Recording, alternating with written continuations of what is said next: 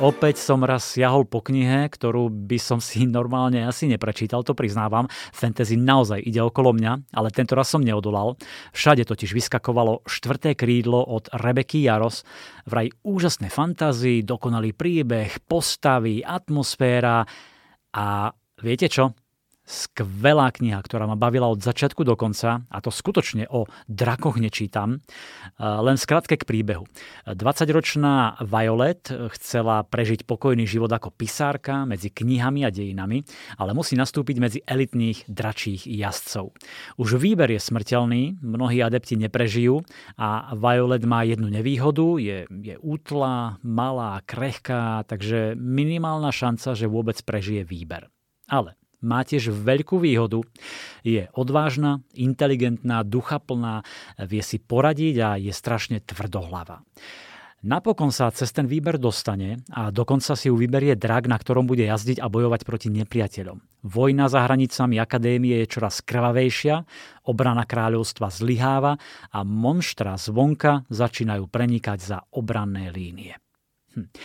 Toľko v skratke k príbehu štvrté krídlo a musím opäť povedať, že Rebeka Jaros to má perfektne do detajlov premyslené. Je to dobrodružné, napínavé a veľakrát som mal dojem, že kniha prešla naozaj drsnou redakciou, takmer žiadne hluché miesta, stále to odsýpa, má to švih. Kniha má, myslím, cez 500 strán, ale podľa mňa ju kvalitní redaktori vykrátili tak, aby ste sa nenudili. Je veľmi dobre vykreslené to prostredie akadémie, dračích jazdcov, skvelé rozpracované vzťahy medzi postavami. Myslím, že Violet si zamilujete, to ako chcela byť vždy sama sebou, ako riskovala pre druhých.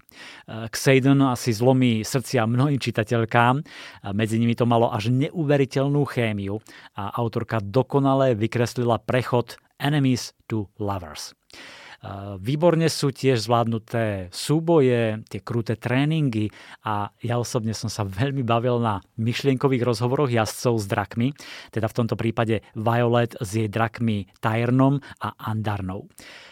Po celý čas čakáte čo sa udeje, kto to prežije, kto to neprežije, koho postihne neblahý osud a ako povedali Violet, nádej je vrtkavá a nebezpečná. Ukradne si tvoju pozornosť a ukáže ti všetko, čo je možné, takže nehľadíš tam, kam by si mala veru. A práve vtedy zvyknú prichádzať smrteľné údery. E, myslím, že štvrté krídlo má všetko, čo čakáte od kvalitného a napínavého fantasy. Tam zápletka, prostredie, postavy, dráma, akcia, romantika. Mám pre vás aj úryvok, ktorý načítala Dominika Žiaranová a je z pasáže pred odvodom do akadémie. Odvodový deň je vždy najvražednejší. Možno preto je dnes ráno východ slnka mimoriadne krásny pretože viem, že môže byť môj posledný. Utiahnem si popruj ťažkého pláteného batoha a horko ťažko sa vlečiem hore širokým schodiskom v kamennej pevnosti, kde žijem.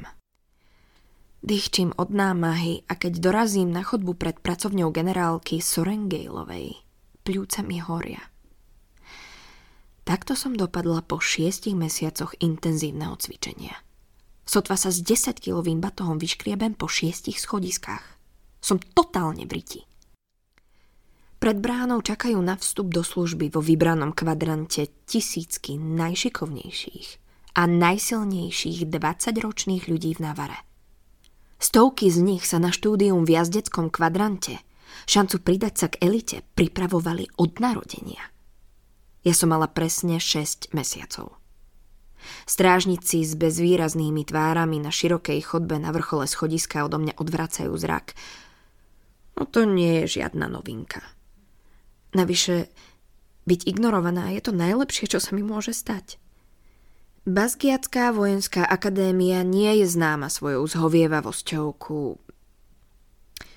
No ku komukoľvek vrátane tých z nás, ktorí majú matky medzi jej veliteľmi každého budúceho príslušníka navarskej armády, či už sa rozhodne pre vzdelanie medzi liečiteľmi, pisármi, pechotou alebo jazdcami, čakajú tri roky za jej krutými stenami, kde z neho vybrúsia zbraň chrániacu naše horské hranice pred brutálnymi pokusmi o inváziu griftských jazdcov z kráľovstva Poromiel.